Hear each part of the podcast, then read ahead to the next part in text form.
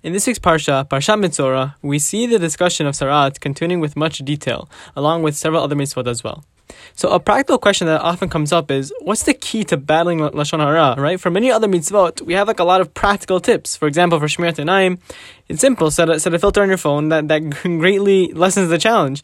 Or for example, weekend for shacharis, you try to go to bed earlier. Or you know, there's uh, for a lot of daily mitzvot we see there there are practical tips. But for some reason, when it comes to lashon hara, many find it very difficult to find a practical solution because it's so easy to forget about. Right? Your words just like slip out. It's it's very it's something that's so common. Everyone's always speaking it. It's it's something that you, everyone always has something on the tip of their tongue to say. Right? There's no physical filter I could put in my mouth.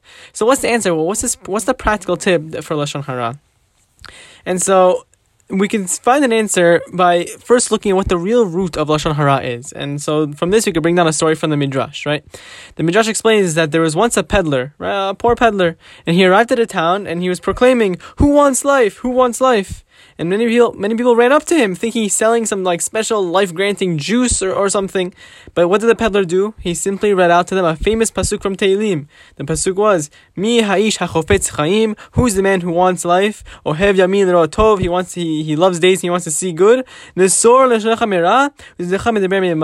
guard your, your tongue from evil and your, your lips from speaking, from speaking um, deceitfulness. And so the Gemara comments that they never understood the true meaning of that pasuk until this peddler told it to them. So the question is, what's the chidush of the what's the chidush of the, of the peddler, right? The, the pasuk is it's simple, it's simple Hebrew, right? I'm sure the rabbanim all knew the pshat of this pasuk, right? It, it's it's pretty it's pashut, okay? You wanna the, the words are right there. You, okay, who wants to life? Who wants to see good? Guard your mouth from from evil. It's it's not like a crazy Hebrew. And so perhaps we could explain that the peddlers didn't simply read out a pasuk for them. He didn't ju- just read a pasuk from Tehillim Stam.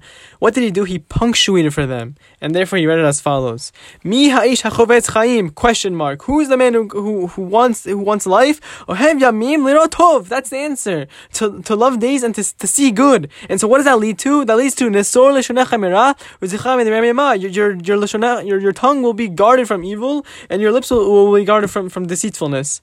And so, so what do we we see from here is that someone who sees good, he's the one who'll be guarded from speaking bad. We're seeing here that the, the, the source of Lashon Hara is not in your mouth, it's not in your tongue, but rather it's, it's in your eyes, it's in what one sees. One who only sees good on other people, who, who tov, he only sees good on other people, then then he'll not have anything bad to say. His mouth will be completely guarded. Someone who always judges others unfavorably or pessimistic, he will inevitably be challenged with tests often of Lashon Hara, right? Everything he sees is an opportunity to say something bad about it, something negative. However, one who's dan lekaf zechut, one who judges others favorably and only sees them as good, then, then he'll only have what's good to say about others.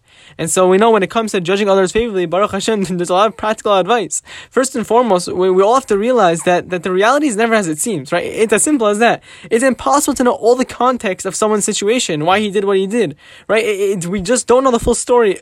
Uh, 99 to 100% of the time, we just never know the full story, right? How can we make an, a judgment without seeing the full picture? And secondly, a little bit more uh, looking inside your own right? Like, um, just look at who you are. Are you perfect? You you don't have flaws? Of course we do. We all have something chisonot. We all have things we're working on. So how can we judge others for failures when we ourselves are at fault?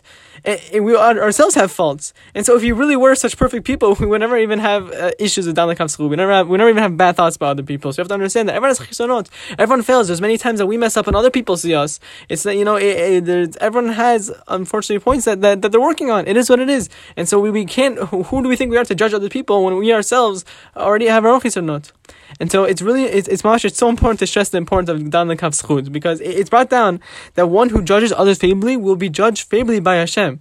And chas the opposite is true as well. One who, who's always pessimistic and judging others unfavorably, Hashem's gonna look at him the same way. That we, we should never know. And so we we see that when one works hard to only see the good in others, Hashem only sees the good in us, in them. And so the Chodesh Ha'aviv explains that he, he, gives a deeper a deeper shot. He says that when we see someone mess up, we should believe that there are good people inside, but the Yetzer Hara just got the better of them which is true. We all have, we all have a neshama inside, a pure neshama from Hashem, and so often the Yetzer just tricks us. And so when we judge, uh, judge other people like that, to, to, understand that they really are good people, but sometimes people, you know, they, they didn't want to sin necessarily, but the Yetzer blinded them. And so if we judge others like that in that favorable way, Hashem will judge us the same way, and He'll only judge us based on the good He sees inside us, not by the Yetzer that tricked us. And so with Hashem, we should always to always judge others favorably, and in that way save ourselves from the evils of lashon hara. And in this way, we could speedily bring in the Mashiach and the ability of the Beit Hamikdash. Amen. Shabbat shalom. Shalom und Mevarach.